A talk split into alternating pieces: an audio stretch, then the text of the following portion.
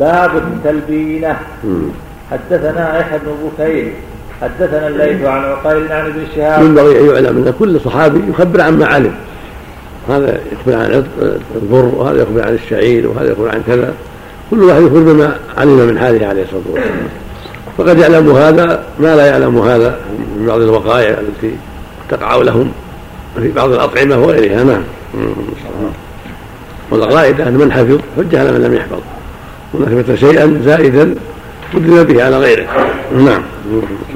ما نفي عن النبي صلى الله عليه وسلم أنه عمله من باب العادات يعتبر سنة أو عادة؟ نعم. ما اكل على خوان قط؟ هل من السنة أن لا يأكل الإنسان على خوان؟ وجاء في بعض الروايات ما يدل على انه قد اكل على خوان في بعض الأحيان. وهذه أشبه بالعادات. ما لها يعني مثل الملابس والمآكل والأواني وأشبه ذلك. إلا الشيء اللي ثبت النهي عنه مثل الذهب والفضة. ولا في الأصل هذه من الأمور العادية التي يتفاوت الناس فيها ويختلفون ولا ينكر فيها شيء. نعم. نعم. الإخوان شيء مرتفع الظاهر أن الشيء مرتفع على قوائم. والسفرة أعم. الشيء اللي على قوائم والشيء اللي مبسوط في الأرض مثل الأنطاع يقال لها سفرة. والسفرة التي على قوائم كذلك سفرة مثل الخوان نعم. حدثنا يحيى بن بكير حدثنا الليث عن عقيل عن ابن شهاب عن عروة عن عائشة زوج النبي صلى الله عليه وسلم أنها كانت إذا مات الميت من أهلها فاجتمع لذلك النساء ثم تفرقن. ثم تفرقن إلا أهلها وخاصتها. أمرت ببرمة من تلبينة فطبخت. ثم صنع تريد فصبت التلبينة عليها. ثم قالت كلن منها. فإني سمعت رسول الله صلى الله عليه وسلم يقول التلبينة مجمة لفؤاد المريض تذهب ببعض الحزن. تكلم عليه. قوله باب التلبينة بفتح المثنات وسكون اللام وكسر الموحدة بعدها تحتانية ساكنة ثم نون. طعام يتخذ من دقيق أو نخالة وربما جعل فيها عسل. سميت بذلك لشبهها باللبن في البياض والرقة. والنافع منه ما كان رقيقا نضيجا لا غليظا نيئا. وقوله مجمة بفتح الجيم والميم الثقيلة أي مكان الاستراحة. ورويت بضم الميم بضم الميم أي مريحة. والجمام بكسر الجيم الراحة. وجم الفرس إذا ذهب إعياؤه. سيأتي شرح حديث عائشة في كتاب الطب إن شاء الله تعالى. نعم. باب الثريد حدثنا محمد بن بشار حدثنا غندر حدثنا شعبة عن عمرو بن مرة عن عمرو بن مرة الجملي. عن مرة الهمداني عن أبي موسى الأشعري رضي الله عنه عن النبي صلى الله عليه وسلم قال كمل من الرجال كثير. عمن عمن عن أبي موسى الأشعري. نعم. الظاهر قال كمل وكمل. تفتح بيمه وتضم نعم. كمل من الرجال كثير. ولم يكمل من النساء إلا مريم بنت عمران وآسية امرأة فرعون. وفضل عائشة على النساء كفضل الثريد على سائر الطعام. الشارع كمل.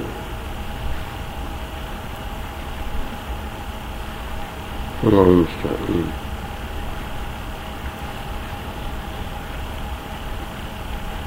نعم نعم. حدثنا العين. بن عون العين موجود. نعم. ربط ما تكلم. نعم. تكلم على فضل عائشة. نعم. نعم نعم. تكلم قليل. الله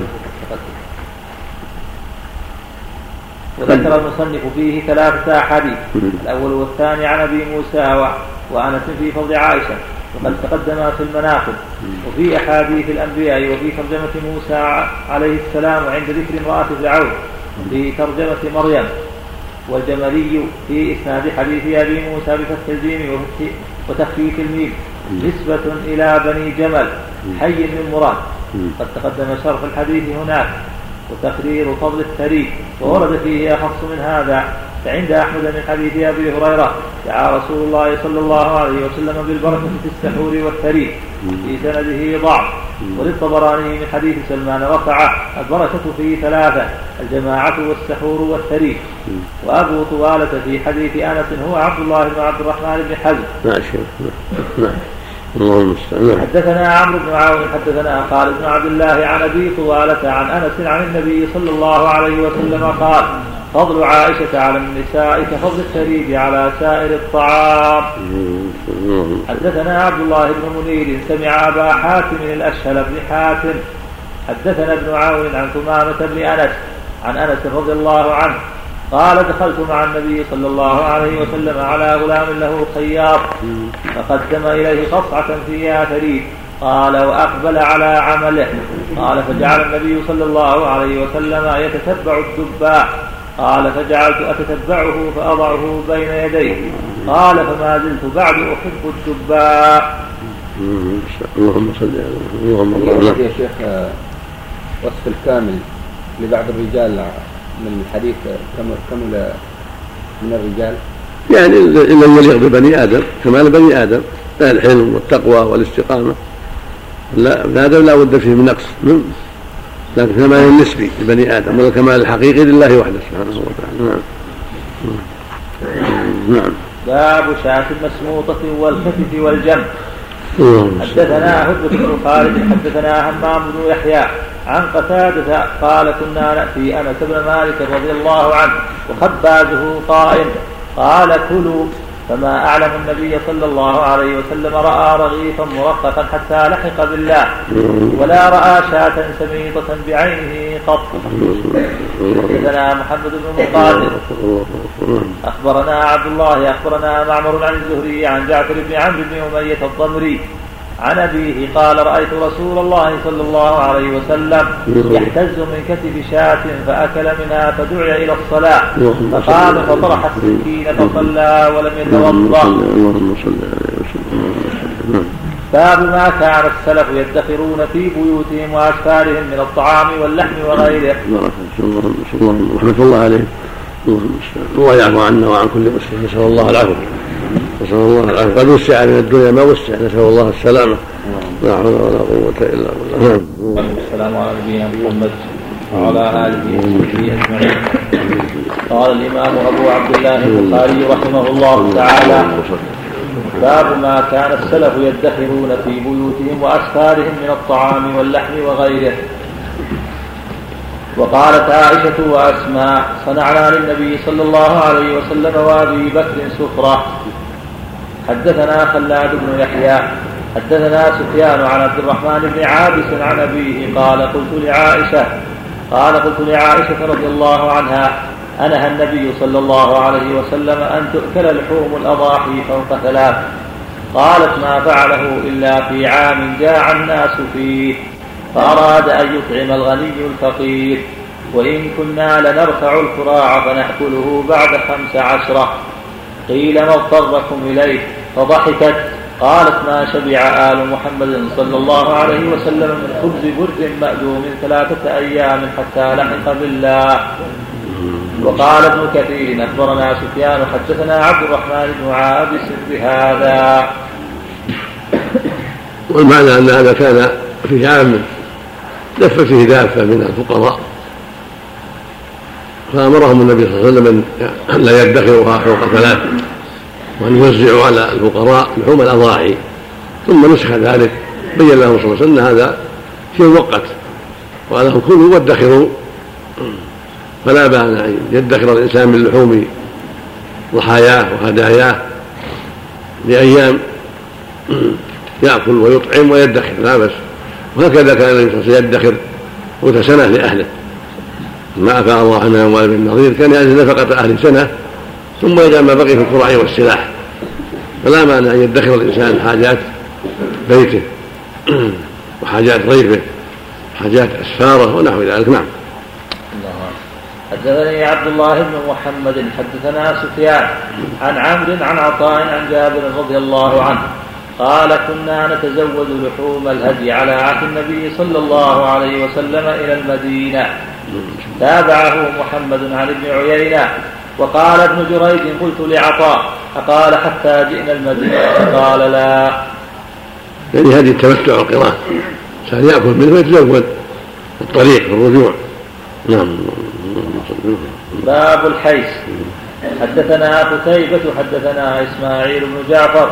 أما الهدايا الهدايا. اللي تذبح عن واجب أو فعل محظور هذه مثل ما قال الله جل وعلا هدي ينبغي الكعبة تقسم على الفقراء والمساكين في الحرم. مثل هدي عن ترك الرمي عن ترك المبيت المختلفة وأشباه ذلك عن فعل محظور عن قتل الصيد. هذا يوزع في الفقراء والمساكين نعم في الحرم نعم. ما يأكل منها ولا ولا لا يأكل منها ولا يتزود بخلاف لحم الهدي هذه التمتع هذه القران هذه التطوع الضحايا يأكل ويتزود نعم ما شاء نعم. هذه لا منها نعم. ما منها شيء. وش يعني الفدي قيمة المحظور يعني. فدي عن فعل محرم أو عن ترك واجب. هذا يعطاه الفقراء. شيخ الراجح المبيت في مزدلفة واجب ولا؟ الصحيح إنه واجب. ليس ركن وليس سنة. الأقوال ثلاثة ركن واجب سنه والوسط هو الارجح نعم. لو أخرجها كلها نعم. لو أخرجها من الحرم كلها مثلا إذا كانت اللحوم كثيرة وأخرجها كلها مثلا. الآن هو العمل البنك الإسلامي الآن يوزع لهم فتوى فتوى عند من هيئة كبار العلماء. يوزع في الخارج منهم الهدايا والضحايا. نعم. لو لم يوزع منها شيء في الحرم؟ نعم. إذا كانت باكملها اخرجت من الحرم. يوزع منها ما تيسر هنا وهناك. ولو هي كلها لا بأس. لو اعطاها الفقراء أو اكلها بعض أهل العلم يرى وجود بعض الشيء يسير كالضحيه نعم. لو اخرج كلها من الحرم كونها كثيرة مثلا توزع على فقراء خارج الحرم. ما نعرف معنى إلا إذا كان فقراء الحرم محتاجين يبدا بهم. باب الحيس حدثنا قتيبة حدثنا إسماعيل بن جعفر عن عمرو بن أبي عمرو مولى المطلب بن عبد الله بن ابن حنطب أنه سمع أنس بن مالك رضي الله عنه يقول قال رسول الله صلى الله عليه وسلم لأبي طلحة التمس غلاما من غلمانكم يخدمني. فخرج بي أبو طلحة يردفني وراءه فكنت أخدم رسول الله صلى الله عليه وسلم كلما نزلت فكنت أسمعه يكثر أن يقول اللهم إني أعوذ بك من الهم والحزن والعجز والكسل والبخل والجبن وضلع الدين وغلبة الرجال. فلم أزل أخدمه حتى أقبلنا من خيبر وأقبل بصفية بنت حيي قد حازها فكنت أراه يحوي لها وراءه بعباءة أو بكساء ثم يردفها وراءه. حتى إذا كنا بالصهباء صنع حيسا في نطق ثم أرسلني فدعوت رجالا فأكلوا وكان ذلك بناءه بها. ثم أقبل حتى إذا بدا له أحد قال هذا جبل يحبنا ونحبه. فلما أشرف على المدينة قال اللهم إني أحرم ما بين جبليها مثل ما حرم به إبراهيم مكة. اللهم بارك لهم في مدهم وصاعهم. اللهم صل. باب الأكل في إناء مفضل. حدثنا أبو نعيم حدثنا سيف بن أبي سليمان.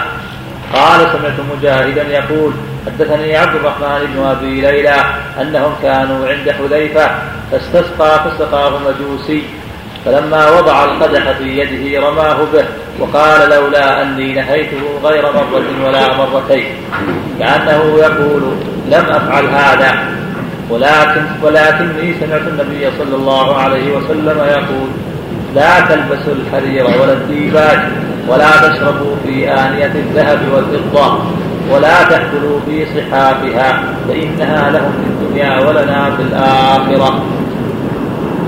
هذا واضح في تحريم استعمال أواني الذهب والفضة وأنها للكفار لا للمسلمين كانوا يستحلونها في الدنيا أما المسلمون فهي لهم مدخرة في دار النعيم في دار الكرامة وأما هنا فليس لهم الشرب في الذهب والفضة.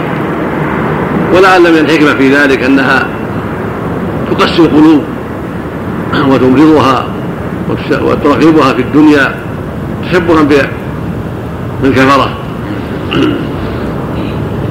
وذكر بعض أهل العلم أيضا أن من ذلك أنها تكسر قلوب الفقراء إذا رأوها تستعمل وهم في حاجة إلى النقود.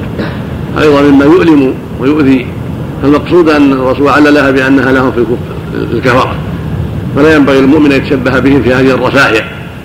يدخل فيها الملاعق والأكواب أكواب الشاي والقهوة والملاعق كلها أواني فلا يجوز استعمالها من الذهب والفضة. وأما كون حذيفه رماه بالإناء بين علته يقول لي قد نهيت أن يسقيني في شيء من الذهب والفضة. فلهذا رماه به من باب العقوبة من باب التعذيب لما جاءه بماء في إناء من الفضة أو الذهب. ولعلها بقيت عندهم لأسباب سوف تكسر أو أو تباع على كفرة أو لأسباب بقيت عند حذيفة. حين كان في العراق نعم. يعني خادم خادم لها المجوسي خادم عنده. والله أنه خادم عنده. يعني لأنه مقر بالجزية. قد يخدمهم في العراق العراق هو من الجزيرة ليس من الجزيرة. نعم. نعم. وكانه يقول لم أفعل هذا. لم أفعل هذا يعني لولا اني نهيت ما رميت بالكاس. قد نهيت يعني قد نهيت لكن لم يمتثل لم يتأدب نعم. كان خاف يستنكرون عليه الحاضرين كيف يعني يرميه بالكاس ما ما حلم عليه فأراد أن يبين لهم أني ما رميت به إلا لأني قد تقدمت إليه سابقا ألا يأتي بهذا نعم. باب ذكر الطعام. حدثنا قتيبة حدثنا أبو عوانة عن قتادة عن أنس عن أبي موسى الأشعري رضي الله عنه. قال قال رسول الله صلى الله عليه وسلم مثل المؤمن الذي يقرأ القرآن كمثل الإترجة ريحها طيب وطعمها طيب. ومثل المؤمن الذي لا يقرأ القرآن كمثل التمرة لا ريح لها وطعمها حلو. ومثل المنافق الذي يقرأ القرآن كمثل الريحانة ريحها طيب وطعمها مر ومثل المنافق الذي لا يقرأ القرآن كمثل الحنظلة. ليس لها ريح وطعمها مر يعني خارب المنافق خارب ليس أن يتظاهر بالإسلام وهو خراب. فلا ريح طيبة ولا داخل طيب. كالحنظلة. شري. مر خبيث ولا وليس له ريح. لأن لا قراءة له ولا إيمان له. أما المؤمن القارئ فداخله طيب وظاهره طيب. كالأترجة طعمها طيب وريحها طيب. والمؤمن الذي لا يقرأ القرآن كالتمرة طعمها طيب صاحب إيمان وهدى واستقامة لكن لا يقرأ القرآن فلهذا لا ريح له. والقرآن هو اللي يظهر به المؤمن بين الناس كالريح طيبة يعلم ويقرأ ويوجه الناس إلى الخير ويرشدهم. اللهم المستعان نعم نعم. حدثنا مسدد حدثنا خالد حدثنا عبد الله بن عبد الرحمن عن أنس رضي الله عنه عن النبي صلى الله عليه وسلم قال فضل عائشة على النساء وفضل على سائر الطعام؟ عن أنس. أنس نعم. نعم. معروف الآن نعم. المعروف نعم. نعم. نعم. حدثنا أبو نعيم حدثنا مالك عن سمي عن أبي صالح عن أبي هريرة رضي الله عنه عن النبي صلى الله عليه وسلم قال السفر قطعة من العذاب؟ عن أبي هريرة رضي الله عنه عن النبي صلى الله عليه وسلم قال السفر قطعة من العذاب. يمنع أحدكم نومه وطعامه. يمنع. يمنع نعم يمنع احد يمنع نعم. يمنع أحدكم نعم. نوم نومه وطعامه. الله فإذا قضى نهمته من وجهه فليعجل إلى أهله. اللهم صل اللهم صل وهذا واضح بين نعم. اللهم نعم. باب الأذن. حدثنا قتيبة بن سعيد حدثنا إسماعيل بن جعفر عن ربيعة أنه سمع القاسم بن محمد يقول كان في بريرة ثلاث والمقصود من السفر إن هو قضاء الحاجات. معلوم يتعب ولا سيما في الصيف أيضا أكثر وفي البرد أيضا يتعب يمنع راحته يمنعه نومه المعتاد يمنعه طعامه المعتاد يمنعه حاجاته التي كان يتمتع بها في حضرة الإقامة من تعليم من نشر العلم من غير ذلك. فإذا قضى نهمته ينبغي يعجل بالرجوع إلى أهله حتى يستدرك ما له من الأعمال التي يقوم بها في إقامته. نعم. حدثنا قتيبة بن سعيد حدثنا إسماعيل بن جعفر عن ربيعة أنه سمع القاسم بن محمد يقول كان في بريرة ثلاث سنن. أرادت عائشة أن تشتريها فتعتقها فقال أهلها ولنا الولاء. عمن أنه سمع القاسم بن محمد. عن ربيعة أنه سمع القاسم بن محمد يقول كان في بريرة ثلاث سنن. أرادت عائشة أن تشتريها فتعتقها فقال أهلها ولنا الولاء. فذكرت ذلك لرسول الله صلى الله عليه وسلم فقال لو شئت شرفتيه لهم فإنما الولاء لمن أعتق. قال وأعتقت فخيرت في أن تقر تحت زوجها أو تفارقه. ودخل رسول الله صلى الله عليه وسلم يوما بيت عائشة وعلى النار برمة تفور فدعا بالغداء فأتي بخبز وأدم من أدم البيت. فقال ألم, فقال ألم أرى لحما؟ قالوا بلى يا رسول الله ولكنه لحم تصدق به على بريرة. فأهدته لنا فقال هو صدقة عليها وهدية لنا. وهذا الحديث حديث جليل حديث بريرة. ألف فيه بعض العلماء مؤلفا في استنباط ما فيه من الأحكام. ولكن هذه الثلاث من أظهر ما فيه من الفوائد وفي فوائد أخرى كثيرة. ولهذا ألف فيه بعض أهل العلم. وبريرة كانت مملوكة لبعض الأنصار فباعوها على نفسها كاتبوها بتسع أواق في كل عام أوقية. فجاءت إلى عائشة تستعينها في الثمن فقالت عائشة إن أراد أهلك أن أعدها لهم ويكون ولاؤك لي فعلت. فقالوا لا يكون ولاء لنا. فسألت النبي صلى الله عليه وسلم فقال لا الولاء لمن أعتق. فاستقرت هذه السنة وعلمت بأسبابها وأن الولاء لمن أعتق عن كتابها وعن غيرها الولاء له. كذلك خيارها بين زوجها وبين طلاق كانت تحت عبد فلما عتقت خيرت. هذه فهذه فائدة عظيمة أن الجارية إذا عتقت تحت المملوك يكون لها خيار. كان زوجها مغيث عبدا أسود مملوك وكان يحبها كثيرا. اختارت نفسها ولم ترضخ لبقائها معه. فلما رأى النبي صلى الله عليه وسلم حبه لها وبكاءه الكثير شفع إليها لعلها تبقى معه لعلها تراجعه فقالت لا حاجة لي فيه. قال تأمرني أو تشفع؟ قال بل أشفع. قالت لا حاجة لي فيه. والسنة الثالثة مسألة اللحم. وهدي لها لحم. صدق عليها بلحم من الزكاة. فقال النبي صلى الله عليه وسلم هو عليها صدقة ولنا منها هدية. هذه سنة عظيمة أيضا. الإنسان إذا أعطى الفقراء زكاة لا يأكل من من طعامهم. هو هو ضيافة أو هدية من الفقراء. لا بأس. فإذا أعطيت مثلا جارا لك من الفقراء شاة أو ناقة أو تمرا أو غير ذلك من الزكاة ثم دعاك إلى وليمة أو دعا الجيران وأنت معهم فأكلت منها فلا بأس لأنها بلغت محلها. صارت مالا له فهي صدقة منك عليه وهي هدية منه. لصاحب الزكاة هدية أو ضيافة لا حرج. وفي هذا فوائد أخرى بيع التأجيل ونبيعت إلى أجل مقسط وأقرها النبي صلى الله عليه وسلم دل على جواز بيع التقسيط. وأن لا بأس يباع المتاع أو العقار إلى آجال كثيرة بأقساط كما بيعت بريرة بأقساط. فإنها بيعت ب 360 درهم. كل سنة 40 درهم تسع ورق هذه مقسطة على تسعة آجال. فأقرها النبي صلى الله عليه وسلم. ويزيد الثمن عن بيع نعم. ويزيد الثمن عن بيع النقد نعم. ويزيد الثمن بالتقسيط عن بيع النقد ولو زيد نعم لا بد يزاد الغالب هذا هذه القاعدة. بيع الأجل غير بيع النقد. إذا الشيء صار يباع بالنقد. ب 1000 يباع ب 2000 ثلاثة في الآجال الأجل يوجد لا حرج. فيه عند أهل العلم. نعم. أحسن الله إليكم شيخ. والراجح في الصدقة البني هاشم اليوم؟ يعطون من الصدقة غير الزكاة. والزكاة؟ الزكاة أنها لا تنبغي لآل محمد إنما هي أوساخ الناس يقول النبي صلى الله عليه وسلم.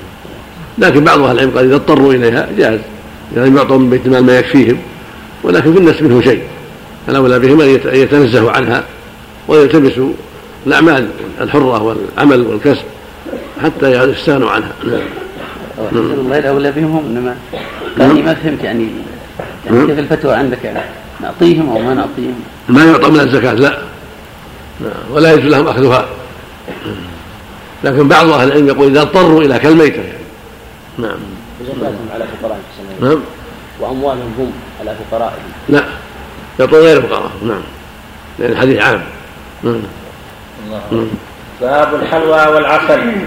حدثني إسحاق بن إبراهيم الحنظلي عن أبي أسامة عن هشام قال أخبرني أبي عن عائشة رضي الله عنها قالت كان رسول الله صلى الله عليه وسلم يحب الحلوى والعسل.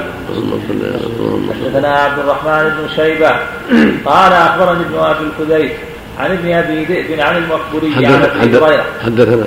حدثنا عبد الرحمن بن شيبة. نعم. قال أخبرني ابن أبي تكلم عليه. تكلم عليه ابن شيبة. قوله حدثنا عبد الرحمن بن شيبة هو عبد الرحمن بن عبد الملك بن محمد بن شيبة الحزامي بالمهملة والزاي المدني نسبة إلى جد أبيه.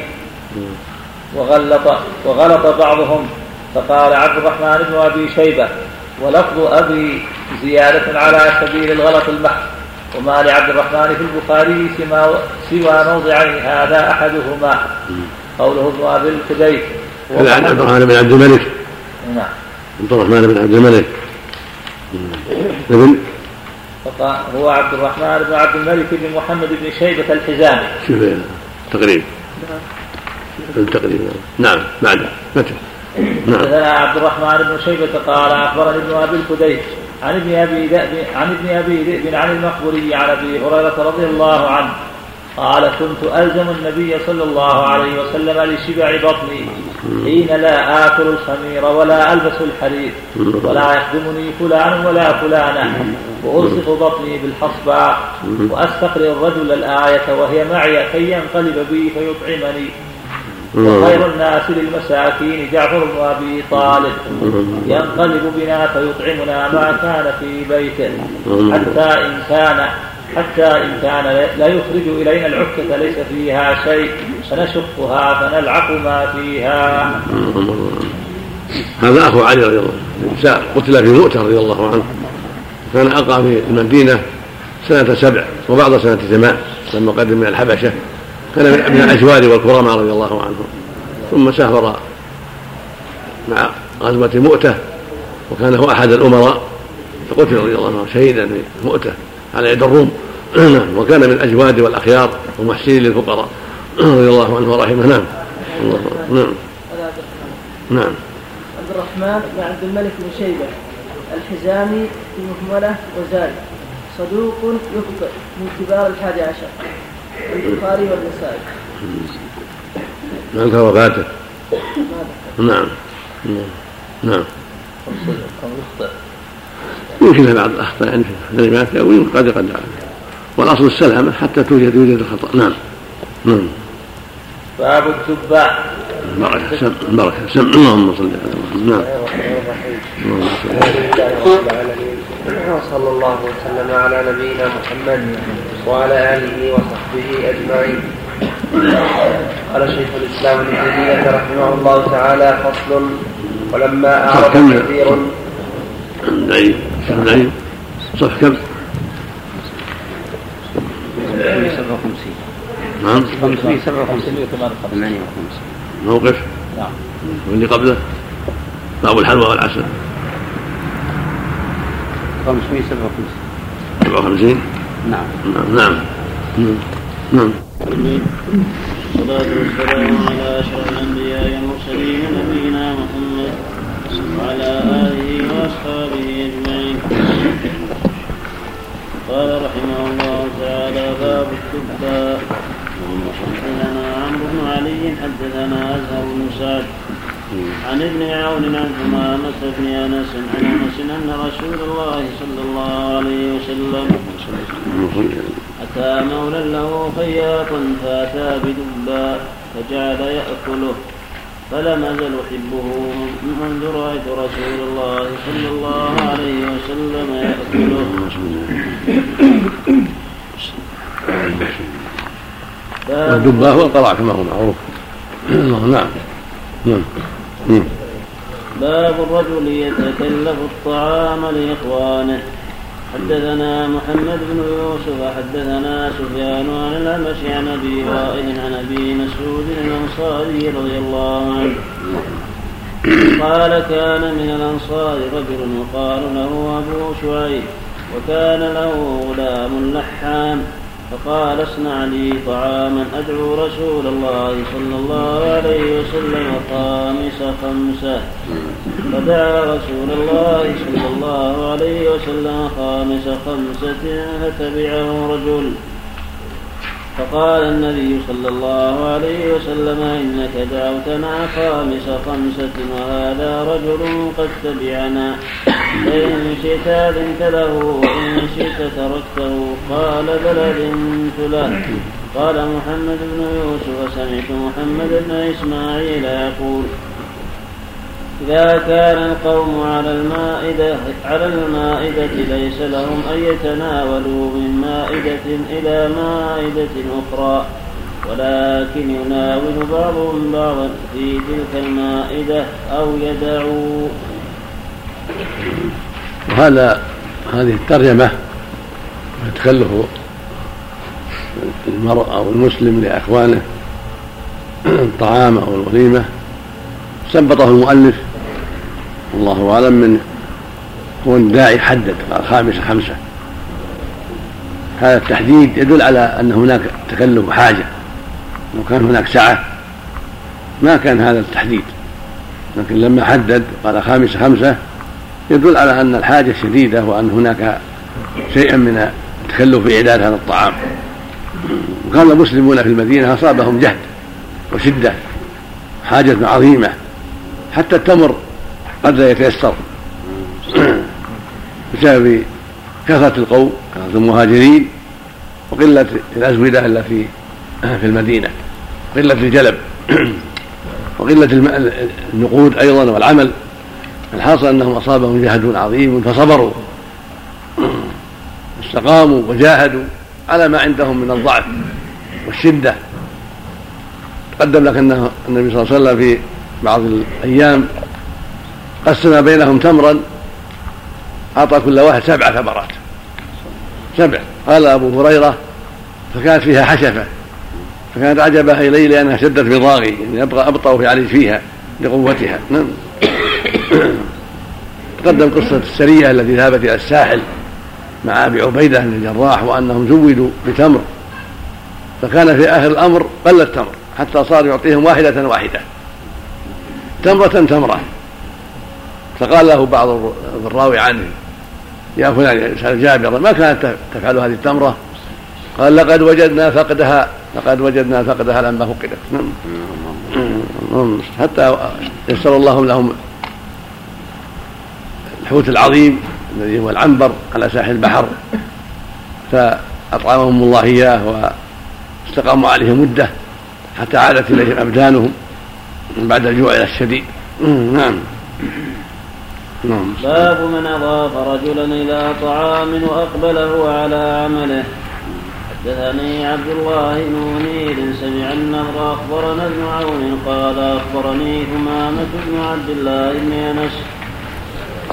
عن أنس رضي الله عنه قال كنت غلاما أمشي مع رسول الله صلى الله عليه وسلم. فدخل رسول الله صلى الله عليه وسلم على غلام له خياط فأتاه بقصعة فيها طعام وعليه دباء فجعل رسول الله صلى الله عليه وسلم يتتبع الدباء قال عن أنس عن أنس نعم. عن أنس رضي الله عنه قال كنت غلاما أمشي مع رسول الله صلى الله عليه وسلم.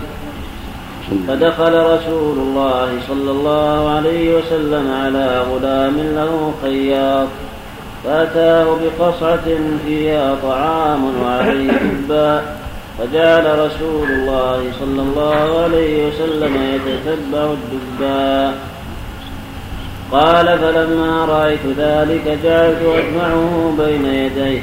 قال فأقبل الغلام على عمله. قال أنس لا زال احب الدباء بعدما رأيت رسول الله صلى الله عليه وسلم. صنع ما صنع. وهذا يفيد انه لا بأس بذلك. ليس من اللازم أن يأكل المضيف مع الضيف. من أكل هذا حسن له فضله في المحادثة والمؤانسه ولا سيما المضيف ذو الأهمية. إن مؤانسة أهل الضيف وأكله مع الضيف فيه فائدة كبيرة.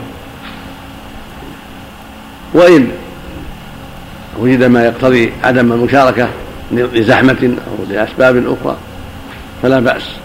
وفي هذا أن المضيف لم يأكل معهم بل رجع إلى عمله خياط قدم القصعة للنبي صلى الله عليه وسلم ورجع إلى عمله وهو الخياطة ولم يقل له النبي شيء عليه الصلاة والسلام. هذا يدل على لا بأس أن يرجع المضيف إلى العمل إن كان عم خياط أو نجار أو شبه ذلك أو في حاجة في حرث فلاحه فقدم الطعام ورجع إلى حاجة من شأنه فلا بأس. نعم. باب المرق. حدثنا عبد الله بن مسلمة عن مالك عن إسحاق بن عبد الله بن أبي طلحة أنه سمع أنس وهذا الغلام يحتمل أنه مملوك للنبي صلى الله عليه وسلم. وهو الظاهر أنه في بيت مستقل مع أهله في بيت مستقل يخيط يعمل يحتمل أنه عتيق سمى غلام بناء على الأصل وهو كان كان كان غلاما ثم اعتق المقصود أن هذا كان في بيت, في بيت مستقل كان خياطا وكان غلاما النبي صلى الله عليه وسلم. يعني ظاهره أنه كان مملوكا وأقره النبي صلى الله عليه وسلم في بيت مستقل. وكان ربما دعا النبي صلى الله عليه وسلم إلى الطعام ويحتمل أن يكون غلاما بالأصل وهو عتيق استقل بنفسه. نعم. نعم. حدثنا قال عليه نقل الشارع على شيء. كلام على غلام قال العيني.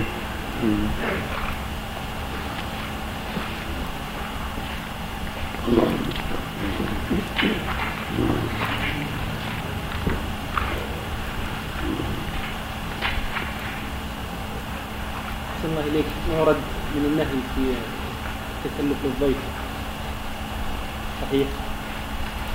ما أتذكر فيها شيء. أقول ما أتذكر شيء. يعني قوله تعالى قل ما أسألكم عن أجر وما أنا متكلفين على كل حال النصوص إذا تأملها المؤمن يظهر منها أنه لا ينبغي التكلف. نعم. وأنه ينبغي للمسلمين فيما بينهم أن يتسامحوا حتى تحصل المودة ويحصل التعاون. والتزاور أما مع التكلف يقل ذلك. نعم. نعم. والواقع من فعل الصحابة يدل على هذا. سمعت وقدم لكم عتبان بن مالك. دعا النبي إلى يصلي في بيته في محل مسافة بعيدة ولم يصنع إلا عصيدة. نعم. عصيدة قدمها له حريرة. نعم. والعصيدة تقدم لكم بيانها وأنها عصيدة من الدقيق. يلقى فيها شيء بعض الأحيان شيء من الشحم. وبعض الأحيان يلقى فيها قطع صغيرة من اللحم نعم. هذا معروف عند أهل نجد أيضا من قديم. يسمعون على يصنعون هذه العصائب يجعلون فيها شيء من الدهن شحم أو شيء من اللحم القليل قطع قليلة. وهالة نجد فيما مضى تشبه حالة المدينة من كل الوجوه لا من جهة أنهم يعيشون على التمر ولا من جهة الطعام وأنه شيء طعام خفيف وأنه من الحنطة وأنه يوضع فيه شيء قليل من الشحم أو من اللحم القليل الذي يقددونه يكون قليل كما كعادة العرب. وهو اللحم الذي يلبس ثم يؤكل منه قليلا قليلا في الطعام كان هذا معروفا في أول هذا القرن في أول القرن الرابع عشر الماضي وفيما قبله فيما ذكره العارفون بنجد نعم. نعم. لكن اتسعت الدنيا على الناس الآن كما اتسعت عليه في عهد بني أمية وعهد بن عباس واتسعت هنا في النصف الأخير من القرن الماضي وفي هذا الوقت. نعم. نعم. نعم. عندنا نفس الشيء. نعم. يقول عندنا نفس العادة. في اليمن نعم. وعادة اليمن تشبه حالة اثنين لأجل الجهد والشر والضعف والفقر عام الجميع كل الجزيرة نعم. ما تكلم. مصر. نعم. تكلم يا شيخ في أول الأمر. اي تقريبا أول ما بدأ. في غلام في غلام تكلم عن على اسمه لما قف على اسمه. نعم. اي وفي رواية ثمامة عن أنس أنه كان غلام النبي صلى الله عليه وسلم وفي لفظ أن مولى له خياطا دعاه. فقط. رواية مولى تدل أنها عتيق ثبتت مولى تدل أنها عتيق سمي غلاما بالأصل يعني كان غلام ثم عتق. نعم. نعم. مولى الرواية قبل نعم. مولى اللي قرأنا قبل موجودة في الصحيح. وين؟ عندك؟ عندكم مولى في نفس الصحيح. في نفس الرواية اللي قبل احتجاج الدباء اي أن مولا نعم. أتى مولى له خياطا هذا صريح. صريح أنه عتيق. نعم. نعم. حدثنا عبد الله وهو, وهو, وهو أشبه وهو أشبه. العتيق أشبه بأن يكون له منزل ويكون له عمل. ويكون المملوك الغالب يكون تبعا للبيت في بيوت النبي صلى الله عليه وسلم. نعم. مم.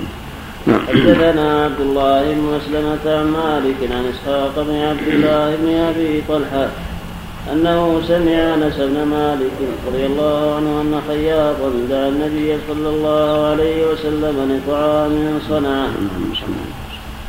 فذهبت مع النبي صلى الله عليه وسلم فقرب خبز شعير ومرقا فيه دباء وقديد. ورأيت النبي صلى الله عليه وسلم يتتبع الدباء من حوالي القصعة فلم أزل أحب الدباء بعد يومئذ. وهذا يفسر ما تقدم. الروايات تفسر بعضها بعضا. رواية مولى فسرت الغلام ورواية هنا خبز شعير ومرق. فيه دبة وقديد. فسرت الطعام المقدم نعم. وأن الطعام المقدم كان من خبز الشعير. ولا يقدم خبز الشعير إلا من الحاجة. كذلك الدبة القديد لو كان هناك سعة لكان طعام أكثر من هذا. نعم. نعم.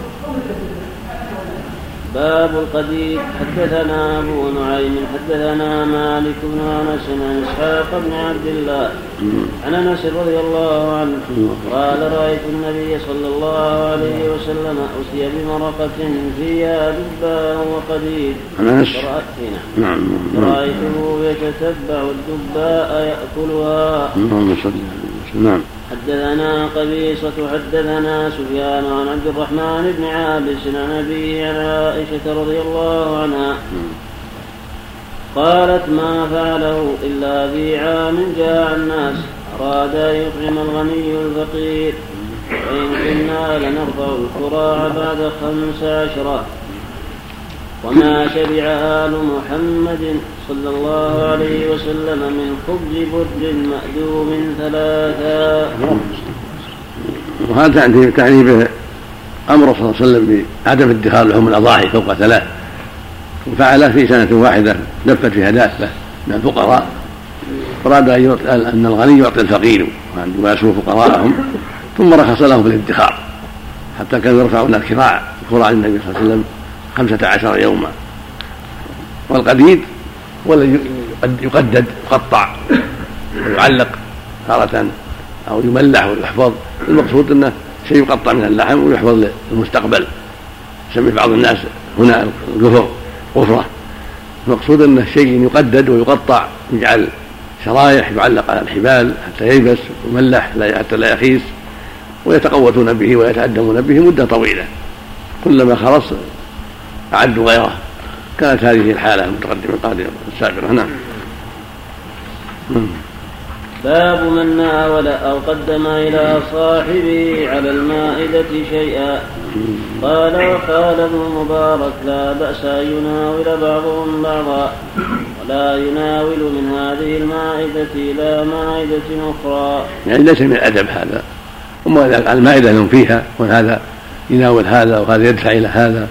هذا يلقي في جنب هذا لا, لا بأس هذا من المروءة ومن الأدب ولا سيما إذا كان بعضهم يستحي أو ضعيف أو كفيف فيناولون بعض الشيء ويلقون في طريقه بعض الشيء.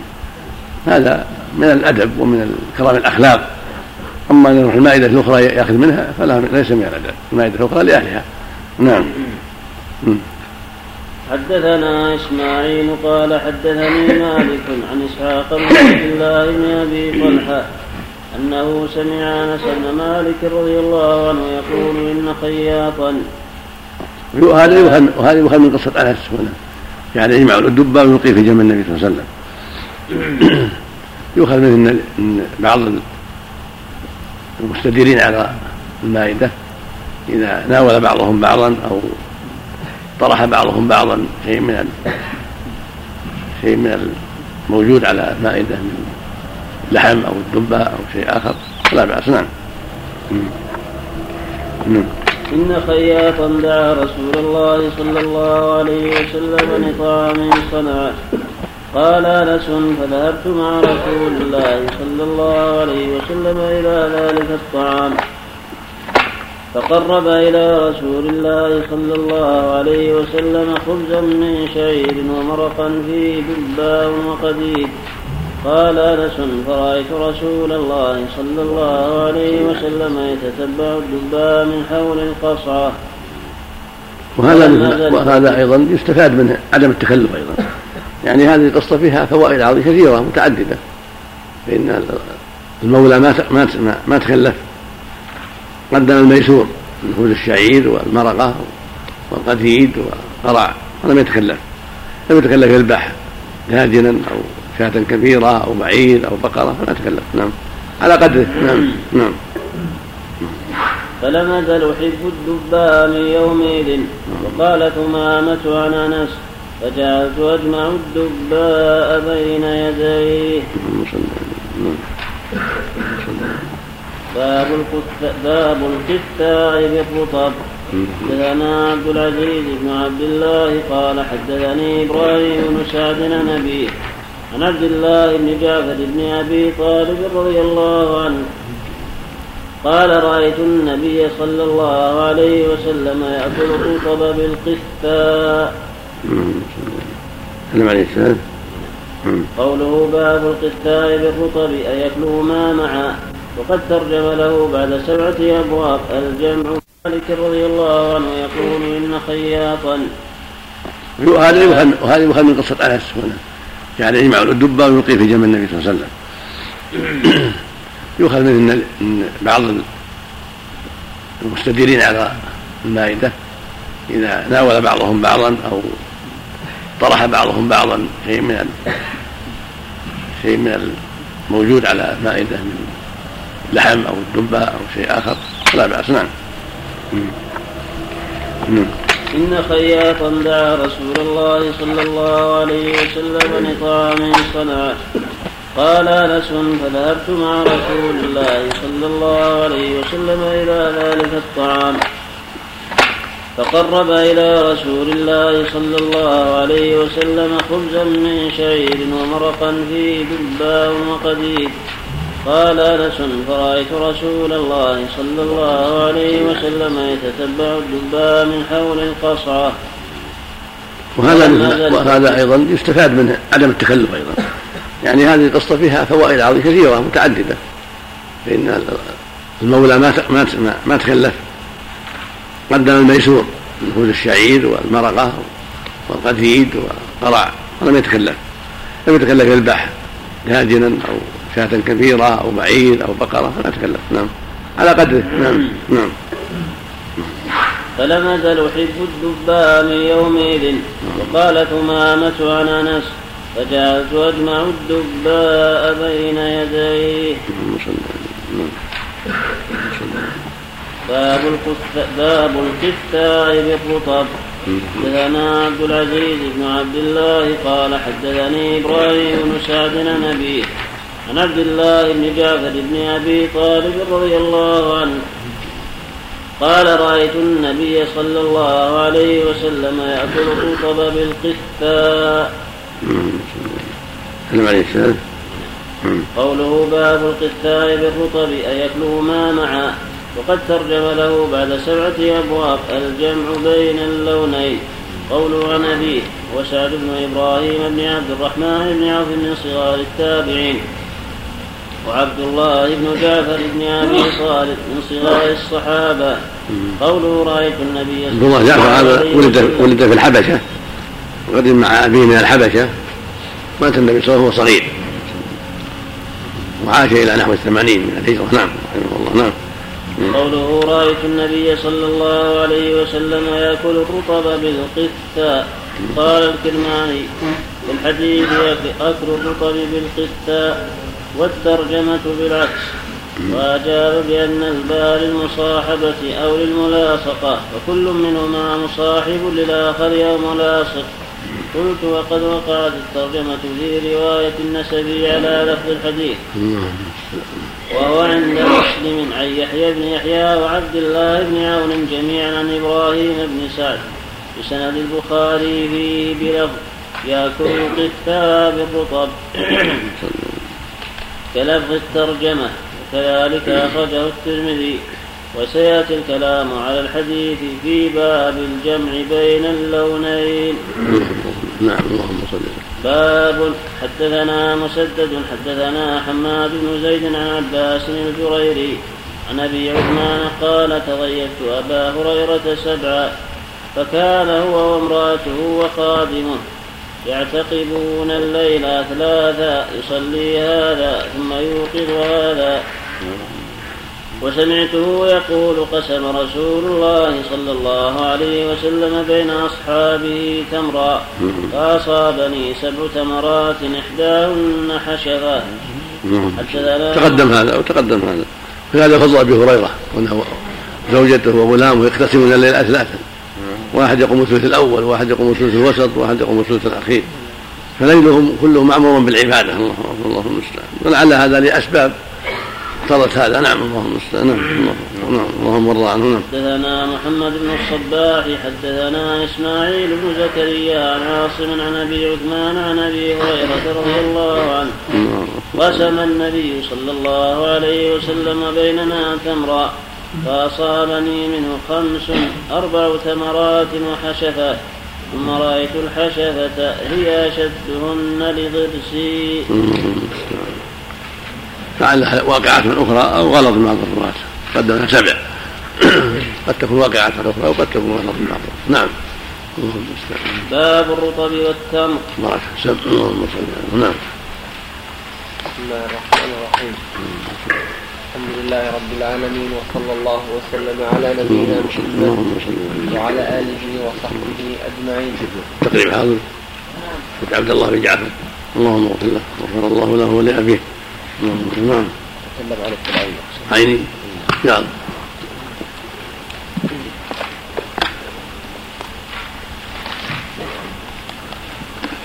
نعم. نعم. وعبد الله بن جعفر.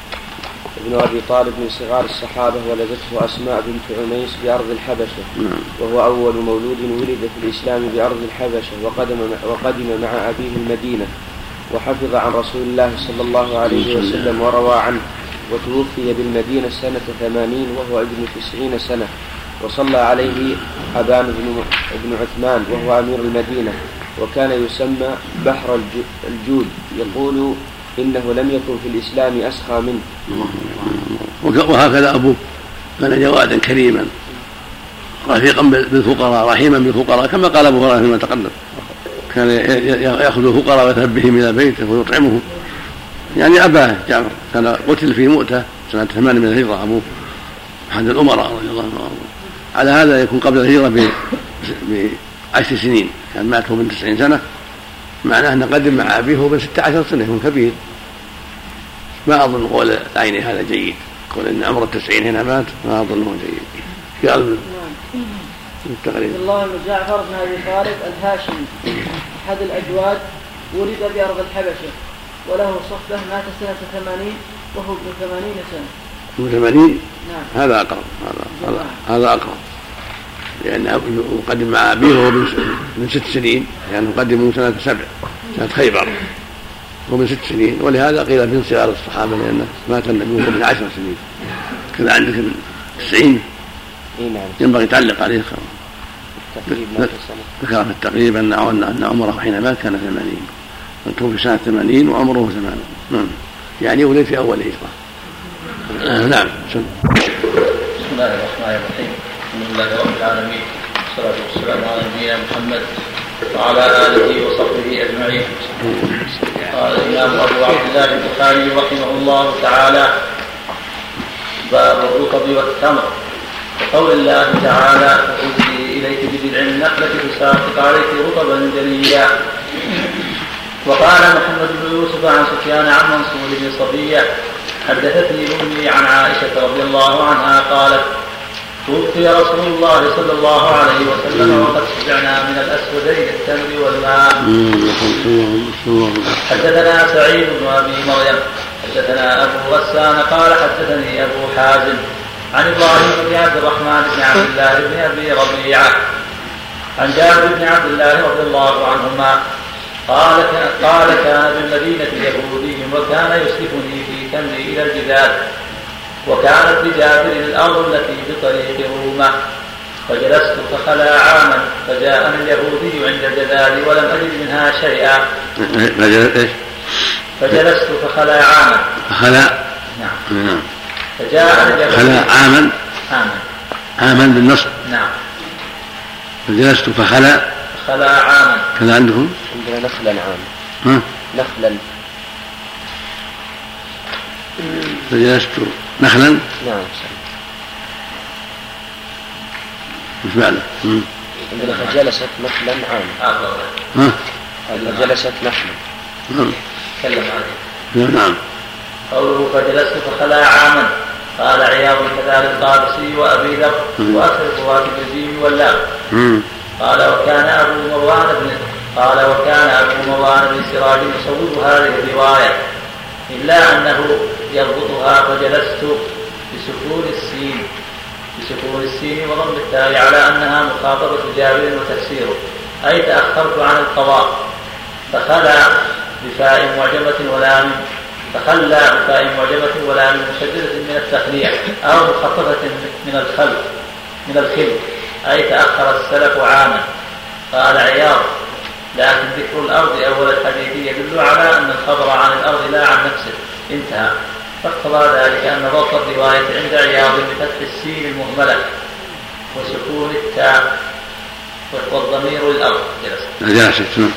وبعده نخلا بنون ثم معجمة ساكنة أي تأخرت الأرض عن الأثمار من جهة النخل قال ووقع الأصيلي فحبست بحاء مهملة ثم موحدة وعندها بالهيثم تخاسر بعد الخاء المعجمة ألف أي خالفت معبودها وحملها. وقال خاس عهده إذا خانه أو تغير عن عادته. وخاس الشيء إذا تغير. قال وهذه الرواية يثبتها. قال قلت وحكى غيره خنست بخاء معجمة ثم نون أي تأخرت. ووقع في رواية أبي نعيم المستخرج بهذه الصورة فما أدري بحاء مهملة ثم موحدة أو معجمة ثم نون وفي رواية الإسماعيلي فخنست عليه عاما وأظنها بمعجمة ثم سين مهملة ثقيلة.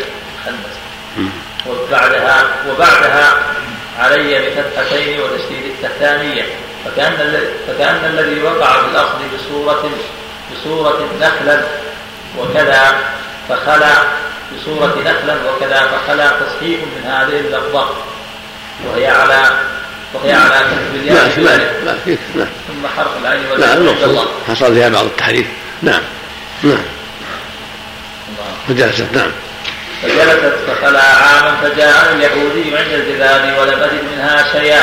فجعلت أستنظره إلى قابل فيأبى فأخبر بذلك النبي صلى الله عليه وسلم فقال لأصحابه امشوا نستنظر بجابر من اليهودي فجاءوني في نخلي فجعل النبي صلى الله عليه وسلم يكلم اليهودي فيقول أبا القاسم لا أنظره فلما رأى النبي صلى الله عليه وسلم قام فطاف في النخل ثم جاء.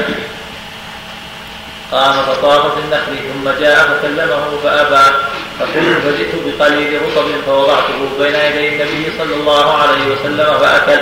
ثم قال أين عريشك يا جابر؟ فأخبرته فقال فقال فقال افرش لي فيه. ففرشته فدخل فرقد ثم استيقظ. فجئته بقبضة أخرى فأكل منها. ثم قام فكلم اليهودي فأبى عليه. فقام في الرطاب في النخل الثانية. ثم قال يا جابر جد واقضي فوقف في الجدال فجدلت منها ما قضيته وقبل منه. فخرجت حتى جئت النبي صلى الله عليه وسلم فبشرته فقال أشهد أني رسول الله. عرش وعريش بنا. قال ابن عباس معروشات ما يعرف من الكروب وغير ذلك. يقال عروشها أبنيتها. قال محمد بن يوسف وهذا يدلنا على هذا يدلنا على لعامة اليهود. لعامة اليهود خبثهم قلة مروءتهم يرون الثمر قليل والمصيبة واضحة.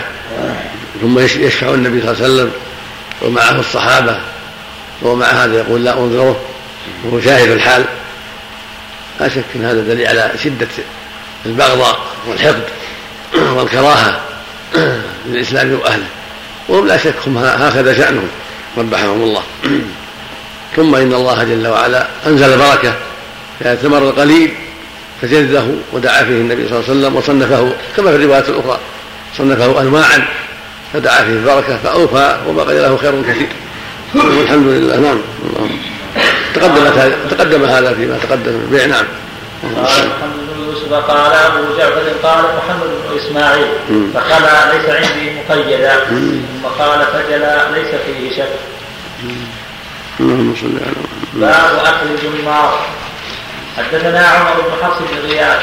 حدثنا أبي حدثنا الاعمش قال حدثني وأنا أشهد اني رسول الله يعلم الأمة أن هذه أمارات ظاهرة من على صدق النبوه شهد نفسه أنه رسول الله. لما ظهر على يده من الآيات العظيمة والبركه الكثيرة والرزق الواسع حتى يعلم أولئك الحاضرون ومن تبلغه الأخبار أن هذه من امارات النبوه علاماتها ودلائلها ما يضع الله على يديه ويصنع على يديه من البركات العظيمة في الطعام وما يكون بين أصابعه من الماء وما يحصل على يديه من الخير للأمة كلها من دلائل انه صادق لأن الكذاب لا يؤيد بمثل هذا.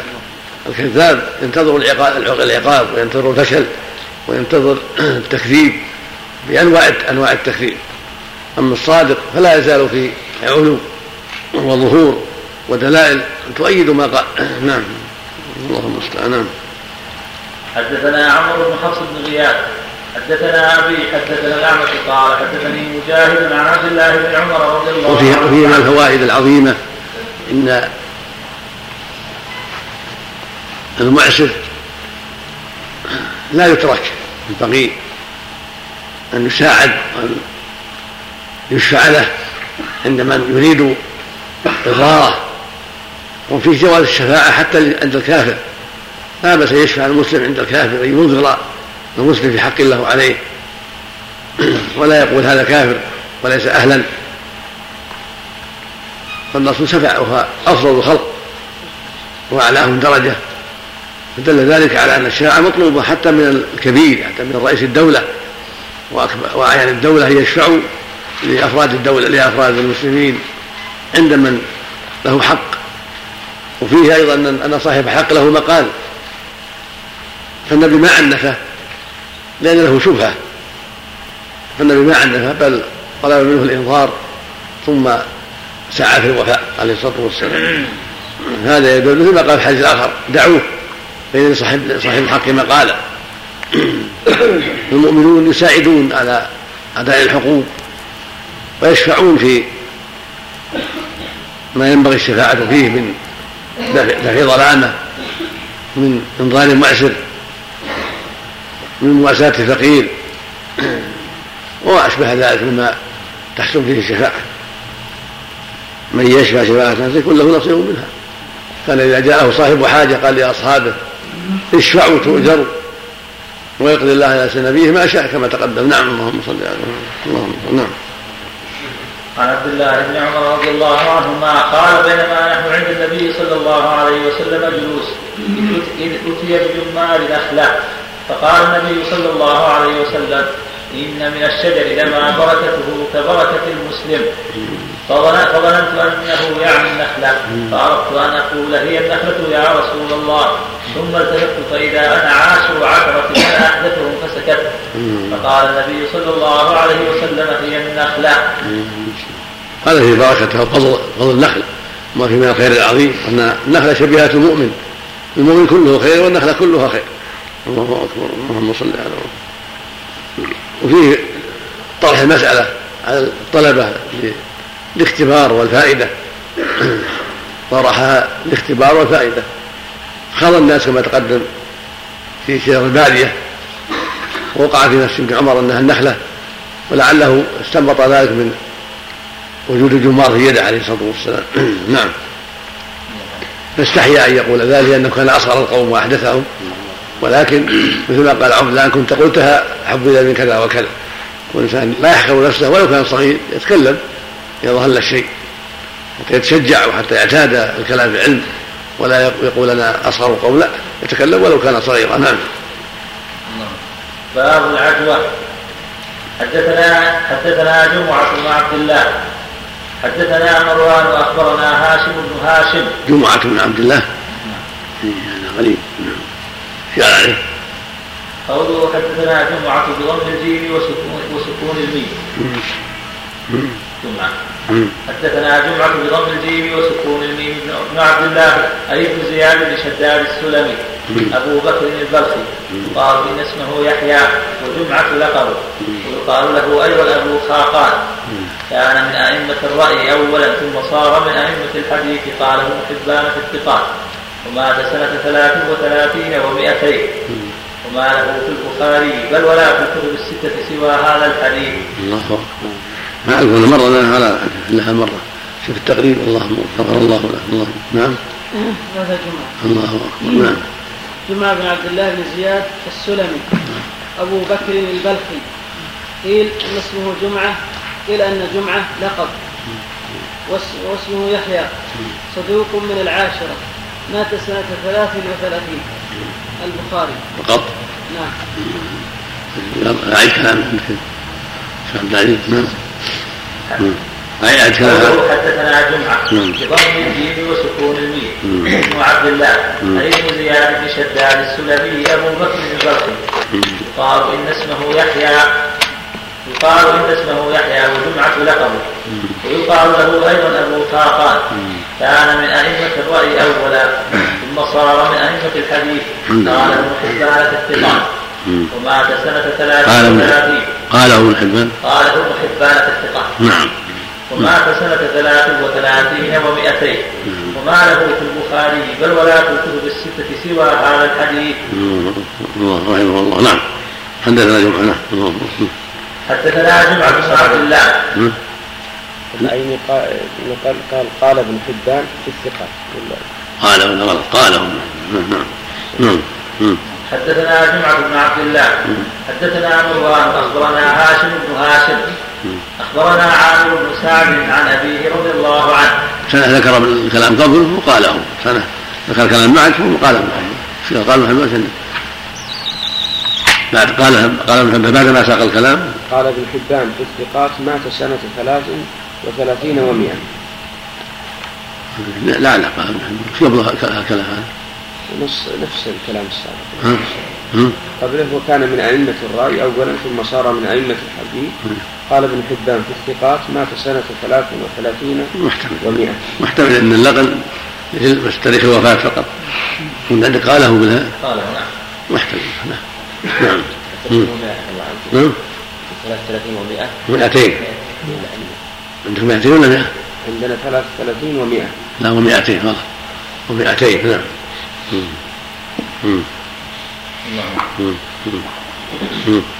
أخبرنا عامر بن سعد عن أبيه رضي الله عنه قال قال رسول الله صلى الله عليه وسلم من تصبح كل يوم سبع تمرات عدوة لم يضره في ذلك اليوم سم ولا سحر. الله تكلم عليه الشارح؟ نعم. نعم. سيأتي شرح هذه العدوى في كتاب الطب إن شاء الله. وقوله هنا من تصبح كل يوم سبع تمرات وقع فيه الصغاني بزيادة الباء في أوله فقال بسبع. بس. وانت قوله من تصبح أي أكل صباحا قبل أن يأكل شيئا. قوله عدوى مجرور بالإضافة من إضافة العام إلى الخاص ويروى عدوة بالنصب على التمييز. قوله لم يضره بضم الضاد وتشديد الراء من الضرر. ويروى لم يضره. لم يضره قوله لم يضره. صلى الله عليه نعم لم يضره لم يضره بضم الضاد وتشديد الراء من الضرر. ويروى لم لم يضره بكسر الضاد وسكون الراء لم يضره. نعم. لم يضره بكسر الضاد وسكون الراء من ضاره يضره غيرا. إذا أضره قوله سم يجوز الحركات الثلاث في السين. وقال الخطابي كونها عودة من السحر والسم إنما هو من طريق التبرك بدعوة سلفت من النبي صلى الله عليه وسلم فيها لا لأن من طبع التمر ذلك. وقال النووي تخصيص عدوة المدينة وعدد السبع من الأمور التي علمها الشارع ولا نعلم نحن حكمتها فيجب الإيمان بها. وهو, وهو كأعداد الصلوات ونصب الزكاة. وقال المظهر وقال المظهر يجوز أن يكون في ذلك النوع منه هذه الخاصية. وفي العلل الكبير للدار قطني من أكل مما بين لابتي المدينة سبع تمرات على الريق وفي لفظ من عدوة العالية الحديث. وفي رواية الدارمي بإسناده من حديث عائشة رضي الله عنها أن النبي صلى الله عليه وسلم قال في عدوة العالية شفاء أو ترياق أو ترياق أول البكر على الريق وعن شهر وعن شهر بن حوشب. يكفي في رواية مسلم مما بين لابتيها. يعم العجوة وغيرها. يعني تمر المدينة كله مما بين لابتيها. يعم العجوة وبعض أهل العلم قال العجوة يعم التمر كله. كله يقال عجوة ومشهور أن العجوة نوع معروف في المدينة. نعم. معروفة الآن لكنها قليلة. قال الشارع على العجوة تكلم. إلا حتى حتى كان على العجوة. نعم. المقصود أن رواية الآخر عند مسلم مما بين لابتيها. نعم. و... و... نعم. في فرق بين يضره ويضره ما في فرق. لا معنى واحد. نعم. نعم. ما بين لابتيها يا شيخ؟ الحرتين نعم. نعم. خص المدينة فقط نعم. خص المدينة فقط يا شيخ. هذا ظاهر الحديث نعم. ويوجد في أنواع التمر كذلك في بعض الروايات من تمر في بعض الروايات من صبح سبع تمرات من تمر. يعم التمر كله. لكن رواية من عجمة المدينة وما لبتها تدل على خصوصية وأن هذه أولى من غيرها وأقرب من غيرها. نعم. نعم. باب القراءة في التمر. نعم. حدثنا آدم حدثنا شعبة. حدثنا جبلة بن سحيل قال أصابنا أصابنا عام سنة مع ابن الزبير فرزقنا تمرا فكان عبد الله بن عمر يمر بنا ونحن نأكل ويقول لا تقارنوا فإن النبي صلى الله عليه وسلم فإن النبي صلى الله عليه وسلم نهى عن الإقران ثم يقول إلا أن يستأذن الرجل أخاه. قال شعبة الإذن من قول ابن عمر. نعم. باب القتال تكلم عنه قال شعبة الإذن من ابن عمر قال. قوله قال شعبة. قال شعبة الإذن من قول ابن عمر هو موصول بالسند الذي قبله. قد أخرجه أبو داود الطيالسي في مسنده عن شعبة المدرجات وكذا تقدم في الشركة عن أبي الوليد وللإسماعيلي وأصله لمسلم كذلك عن معاذ بن معاذ. وكذا أخرجه أحمد عن يزيد وبهز عن يزيد عن يزيد وبهز وغيرهما عن شعبة. وتابع آدم على فصل الموقوف من المرفوع شبابة المسلم شبابة بن سوار سوار شبابة بن سوار عن شعبة أخرجه الخطيب من طريقه مثل ما ساقه آدم إلى قوله الإقرار. قال ابن عمر إلا أن يستأذن رجل منكم أخاه. وكذا قال عاصم بن علي عن شعبة أرى الإذن من قول ابن عمر أخرجه الخطيب. وقد فصله أيضا عن شعبة سعيد بن عامر الضبعي. الضبعي. نسبة إلى الضيعة. مثل جهنة جهينة جهني نعم. قد فصله أيضا عن شعبة سعيد بن عامر الضبعي. فقال في روايته قال شعبة إلا أن يستأذن أحدكم أخاه. هو من قول ابن عمر. أخرجه الخطيب أيضا إلا أن سعيدا في اسم التابعي فقال عن شعبة عن عبد الله بن دينار عن ابن عمر والمحفوظ جبلة بن سحيم كما قال الجماعة والحاصل أن أصحاب شعبة اختلفوا فأكثرهم رواه عنهم مدرجات طائفة منهم رووا عنه التردد في كون هذه الزيادة مرفوعة أو موقوفة شبابة فصل عنه وآدم جزم عنه بأن الزيادة من قول ابن عمر.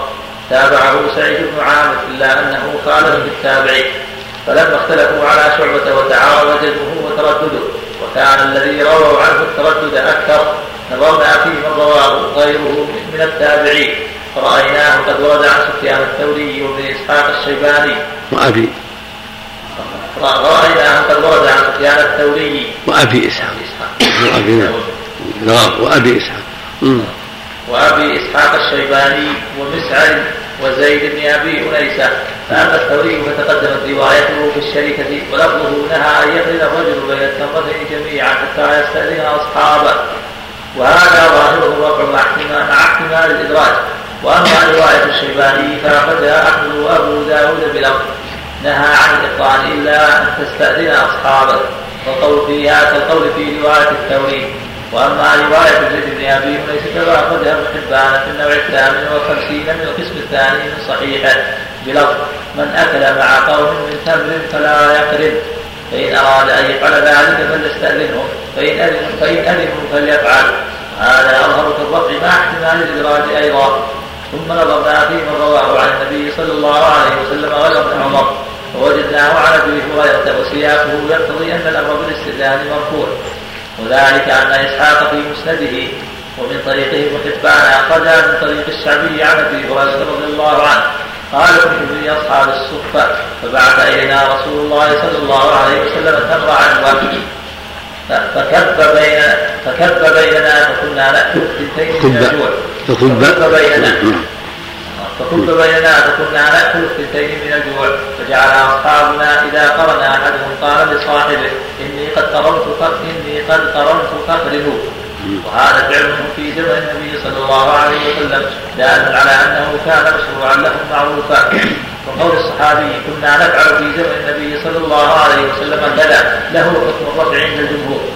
واصح منهم ما اخرجه البزار من هذا الوجه ولفظه. قسم رسول الله صلى الله عليه وسلم تمرا بين أصحابه فكان بعضهم يقرب فنهى رسول الله صلى الله عليه وسلم أن يقرن أن يقرن إلا بإذن أصحابه والذي ترجح عندي ألا ادراج فيه. وقد اعتمد البخاري هذه الزيادة. ترجم عليها في كتاب المظالم وفي الشركة. ولا يلزم من كون ابن عمر ذكر الإذن مرة غير مرفوع ان يكون مستنده فيه الرفض. وقد ورد انه استفتي في ذلك فافتى والمفتي قد لا ينشط في فتواه يكفي يكفي نعم نعم نعم. المقصود أن هذه السنة أن الإنسان إذا أكل مع إخوانه التمر ونحوه لا يقرن إلا بإذنه. لا ياكل اثنتين جميع لا واحدة واحدة حتى لا يغلبهم حتى لا لا يأكل أكثر منهم. ولا سيما عند الحاجة وعند قلة الطعام فإن الشيء يضرهم. قد يتهمونه بالجشع ويكون في نفوسهم عليه بعض الشيء.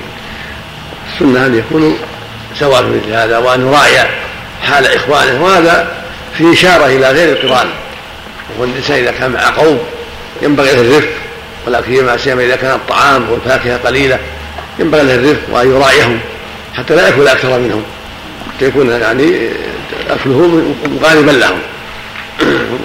ولا سيما عند الجوع وعند قلة الطعام. يراعي إخوانه ويطمئن. نعم. ما يخصص في الحاجة في وقت الحاجة ما جاء الإباحة؟ لا الشيء اللي نص عليه النبي ينبغي لا يقال إلا بإذن. القرآن ينبغي لا يقرن مع الناس يكون على واحدة واحدة ما ورد الرخصه بعد ذلك؟ ما أتذكر ما أتذكر عندك شيء؟ ما أتذكر ما ما أتذكر شيء. نعم.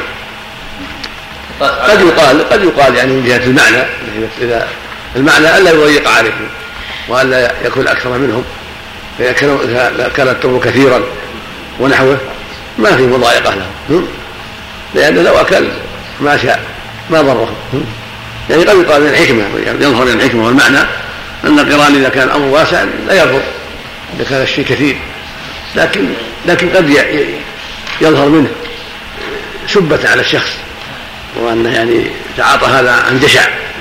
عن سوء أدب نعم. طبعا ذكر الشارع. نعم. ذكر. إيش قال؟ وقد أخذ ابن شاهين في الناسخ والمنسوخ. نعم. وفي مسند الجزار من طريق ابن هريره عن ابيه رفع كنت نهيتكم عن في التمر. وإن الله وسع عليكم فاقبلوا ابن شاهين. نعم. فلعل النووي أشار إلى هذا الحديث. فإن في إسناده ضعفا قال الحازمي حديث النهي أصح وأشهر. إلا أن الخطب فيه يسير لأنه ليس من باب العبادات وإنما هو من قبيل المصالح الدنيوية فيكتفى فيه بمثل ذلك ويعضده إجماع الأمة على جواز ذلك. كذا قال. مراده بالجواز في حال كون الشخص مالكا لذلك المأكول. ولو بطريق الإذن له فيه كما قرره النووي. وإلا فلم يجد أحد من العلماء أن يستأثر أحد بمال غيره بغير إذنه. حتى لو قامت قرينة تدل على أن الذي وضع الطعام بين الضيفان لا يرضيه استئثار بعضهم على بعض. حرم الاستئثار جزمة وإنما تقع المكارمة في ذلك إذا قامت قرينة الرضا. وذكر أبو موسى المديني في في ليل في ليل الغريبين. غريبين. في غريبين. غريبين. كتاب غريبين. غريب القرآن وغريب السنة. وذكر أبو موسى المديني في ليل الغريبين عن عائشة وجابر استقباح القرآن لما فيه من الشرع والطمع المزري بصاحبه. نعم. قال مالك ليس بجميل أن يأكل أكثر من رفقته. صدق صدق صدق. نعم نعم كل يحوس مع يحوس ياكل ولا يراعي من حوله هذا لا شك إنه قبيح. نعم نعم تنبيه في معنى التمر الرطب وكذا الزبيب والعنب ونحوهما لوضوح لوضوح العلة الجامعة. نعم. رحمه الله. نعم اللهم المستعان نعم. خاص بالتمر ولا يكون عام في كل الطعام؟ مثل ما قال المؤلف ما اللي يشبهه حب العنب والزبيب وأشبه ذلك. نعم. الشيء الذي اللوز الشيء الذي حبات تؤكل نعم. إلا اذا إذا تسامحوا فيما بينهم. سمحوا بما يقرنوا ما في بأس. إذا تسامحوا ما في بأس. نعم. إلى الدرب واحد نعم. باب القتال. حدثنا. بركة. اللهم صل على نعم. بسم الله الرحمن الرحيم. الحمد لله رب العالمين. والصلاة والسلام على نبينا محمد وعلى آله وصحبه أجمعين. قال الإمام أبو عبد الله البخاري رحمه الله تعالى باب القتاع حدثنا إسماعيل بن عبد الله قال حدثني إبراهيم بن سعد عن أبيه قال سمعت عبد الله قال سمعت عبد الله بن جعفر رضي الله عنه قال رأيت النبي صلى الله عليه وسلم يأكل الرطب بالقثاء باب بركة النخلة. تقدم هذا الحديث قبل حديث قثة معروف يطلق على سموه الخيار. والطروح كل هذه في قسم قثة وهو بارد والرطب فيه بعض الحرارة. هذا يعدل هذا. يستقيم مع هذا. نعم. باب بركة النخلة. حدثنا أبو نعيم حدثنا محمد بن طلحة. فوائده جاء بين اللونين. طعامين. لا بأس. يكون قثة ورطب بطيخ ورطب. أنواع أخرى. لا بأس. مثل ما قال الله جل وعلا. يا أيها الذين آمنوا كلوا من طيبات ما رزقناكم. يا أيها الرسل كلوا من الطيبات واعملوا صالحا. يعم النوع والأنواع. نعم. قصة حديث المتقدم لما حديث لما زار لما أخرج خرج النبي صلى الله عليه وسلم. وجد الصديق وعمر. قال ما أخرجكما؟ قال أخرجنا الجوع يا رسول الله. قال إن الذي أخرجني هو الذي أخرجكما. ثم ذهب إلى بعض الأنصار وهو أبو الهيثم فلم يجداه وجد امرأة فهلت ورحبت ودخلوا وجاء الزوج قال كان يستعذب لهم فجاء فلما رآهم قال ما أحد اليوم؟ أفضل أفضل أضياف مني قال أكرم أضياف مني. ثم قدم لهم عزقا فيه تمر وبسر ورطب. ثم ذبح لهم قدم لهم طعام فيه لحم فأكلوا من البصر والرطب والتمر أكلوا منه. فقدم لهم من الطعام. ثم قال لا تسألون عن هذا النعيم يوم القيامة. اللهم صل على وسلم هذه انواع نعم. اللهم صل على وسلم نعم. مراد أكل هذا بعد هذا أو أكلهما؟ نعم. مراد أكل هذا بعد هذا أو أكلهما جميعا؟ لا فرق. يكون هكذا قثة بالرطب. يشمل ما هذا قبل هذا أو هذا مع هذا أو هذا قبل هذا. نعم. أو يعم. نعم. الله إليكم. إذا دخل الناس البيت وما فيه إلا المرأة ما في شيء يعني. ما في شيء. إذا كان هم محل تهمة ما في خلوة. نعم. إذا كان هم محل تهمة. نعم. نعم. هذا عادة العرب. إذا كان الرجل غائب تهلي بالضيوف قدم لهم ما يلزم نعم. نعم باب بركة النخلة. حدثنا أبو نعيم حدثنا محمد بن طلحة عن زبيد عن مجاهد قال سمعت ابن عمر رضي الله عنهما عن النبي صلى الله عليه وسلم قال من الشجر شجرة تكون مثل المسلم وهي النخلة. باب جمع اللونين أو الطعامين بمرة. حدثنا ابن مقاتل أخبرنا عبد الله. أخبرنا إبراهيم بن سعد عن أبيه عن عبد الله بن جعفر رضي الله عنهما. قال رأيت قال رأيت رسول الله صلى الله عليه وسلم. هي مثل المؤمن وهي مثل الكلمة الطيبة. ومن ترك ضرب الله مثلا كلمة طيبة كشجرة طيبة. أصلها ثابت وفرحه السماء هي مثل المؤمن وهي مثل الكلمة الطيبة التي هي لا إله إلا الله وسبحان الله والحمد. كل كلام طيب ثمرتها عظيمة ونفعها ونفعها عظيم. ولا يترك شيء منها كله كلها نافعة. والمؤمن كله نافع والكلام الطيب كله نافع. نعم. اللهم عن عبد الله بن جعفر رضي الله عنهما قال رأيت رسول الله صلى الله عليه وسلم يأكل الرطب بالكتاب. حدثنا حدثنا ابن مقاتل أخبرنا عبد الله. أخبرنا إبراهيم بن سعد عن أبيه عن عبد الله بن جعفر رضي الله عنهما قال رأيت رسول الله صلى الله عليه وسلم يأكل الرطب بالكتاب. باب من أدخل الضيفان عشرة عشرة. والجلوس على الطعام عشرة عشرة.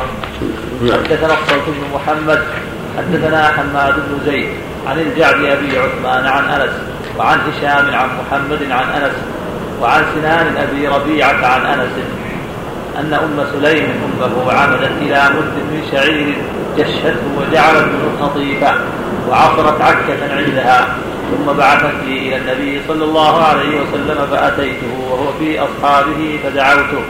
قال ومن معي فجئت فقلت إنه يقول ومن معي فخرج إليه أبو طلحة قال يا رسول الله إنما هو شيء صنعته أم سليم فدخل فجيء به وقال أدخل علي عشرة فأدخلوا فأكلوا حتى شبعوا ثم قال أدخل علي عشرة فدخلوا فأكلوا حتى شبعوا ثم قال أدخل علي عشرة حتى عد أربعين ثم أكل النبي صلى الله عليه وسلم ثم قام فجعلت أنظر هل نقص منها شيء. تقدم في رواية أخرى أنها أنهم كانوا ثمانين. يحتمل أنها قصة قصة أخرى. نعم. المقصود أن هذا فيه فائدة وهي أن الطعام إذا كان قليل أو المكان ضيق إنهم يوزعون. قوما بعد قوم ولا حرج في ذلك. يكون جماعة بعد جماعة حتى ينتهوا. وفي هذا علم من اعلام النبوة. فإنه شيء قليل. كفى هذا العدد الكثير. ثم لما فرغوا قال ما أدري هل نقص أو ما نقص؟ هذا من آيات الله جل وعلا. نعم. فيها الضيف المضيف. لا مانع أن يتأخر إذا دعت الحاجة إلى ذلك. لا معنى فإنه في هذا الحديث أنه قدمهم عشرة عشرة. ثم أكل مما بقي عليه الصلاة والسلام. نعم. في قصة قصة أبي أبي هريرة لما جاء إلى النبي صلى الله عليه وسلم إلى النبي لبن قدح من لبن. وكان أبو هريرة قد أصابه جوع شديد فقال ادعوا لأهل الصفة. فدعاهم فإذا هم سبعون. فلما دخلوا وأخذوا مجالسهم أمر النبي صلى الله عليه وسلم أباه أن يمشي عليهم بالقدح. فقال أبو ما يكون هذا القدح مع الناس؟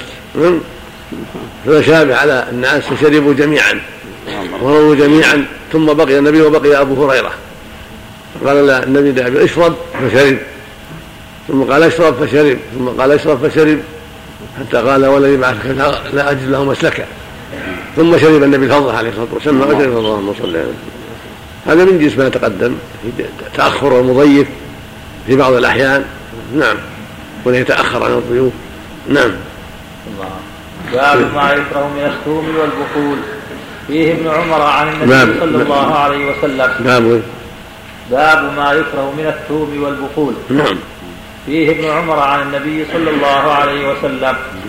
حدثنا مسدد حدثنا عبد الوارث. عن عبد العزيز قال قيل لأنس رضي الله عنه ما سمعت النبي صلى الله عليه وسلم يقول في الثوم فقال من أكل فلا يقربن مسجدنا. حدثنا علي بن عبد الله حدثنا أبو صفوان عبد الله بن سعيد. أخبرنا يونس عن ابن قال حدثني عطاء أن جابر بن عبد الله رضي الله عنهما زعم عن النبي صلى الله عليه وسلم قال من أكل ثوبا أو بصلا فليعتزلنا أو ليعتزل مسجدنا. نعم. التعبير بالزعم. نعم. زعم عن النبي صلى الله عليه وسلم. يعني قال. زعم تأتي بمعنى قال. مثل ما يقول. زعم. ضرب من ثعلبه يا رسول. زعم رسوله ان أن الله زعم رسولك أن علينا خمس صلوات زعم رسولك يعني قال رسوله تأتي بمعنى كناية عن الكذب. قال ترى يزعمون انه امنوا نعم كراهه يا شيخ هذا ما ينبغي يحضر. ظاهر النهي التحريم لا يجوز له يحضر. وفي رائحة الثوم والفرات. أما هو الثوم والفرات مباح. إذا دعت حاجة إليه أكل. لكن لا يحضر الجماعة. نعم. هل يكون حرام؟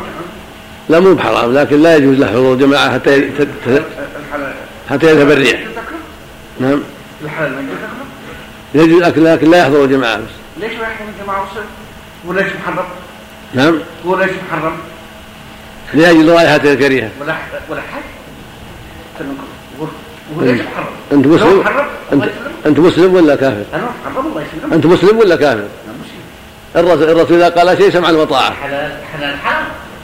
حلال ما يحرم. الرسول إذا قال شيء يقول سمعا وطاعة اللهم صل عليه وسلم.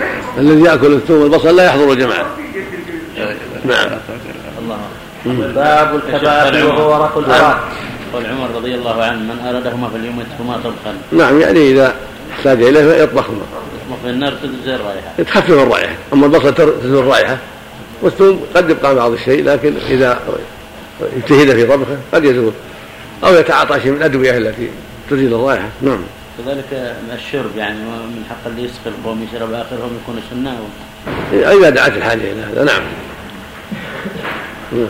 الأصل الأصل يشرب الطالب اللي ما يشرب ثم يعطي مع يمينه باب الكبات وهو ورق الأراك. نعم. حدثنا سعيد بن عفير حدثنا باب. باب إيش؟ باب الكبات إيه. وهو ورق الأراك.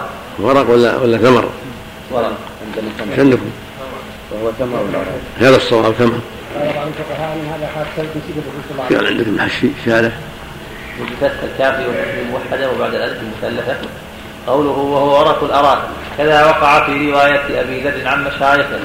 وقال كذا في الرواية والصواب ثم- ثمر الأراك نعم. انتهى. ووقع للنسفي ثمر الأراك وللباقي على الوجهين. ووقع عند الإسماعيلي وأبي نعيم وابن بطال ورق الأراك تعقبه الإسماعيلي فقال إنما هو ثمر الأراك وهو البريد يعني بموحدة وزن, وزن الحرير. فإذا اسود فهو البريد. البريد نعم. بالرائين نعم. نعم. نعم. يعني بموحدة وزن الحرير. إيه. فإذا اسود فهو الكبات نعم. قال ابن بطال الكبات ثمر الأراك الغض منه والبرير ثمره الرطب واليابس. وقال ابن التين قوله ورق, ورق الأراك ليس بصحيح والذي في اللغة أنه ثمر الأراك. وقيل هو نضيجه. فإذا كان طريا فإذا, فإذا كان طريا فهو موز. وقيل عكس ذلك وأن الكبات الطري وقال أبو عبيد هو ثمر الأراك إذا يبس وليس له عذر. قال أبو وليس زياد له عجم. عجم؟ نعم. نعم. بارك نعم. نعم. نعم. نعم.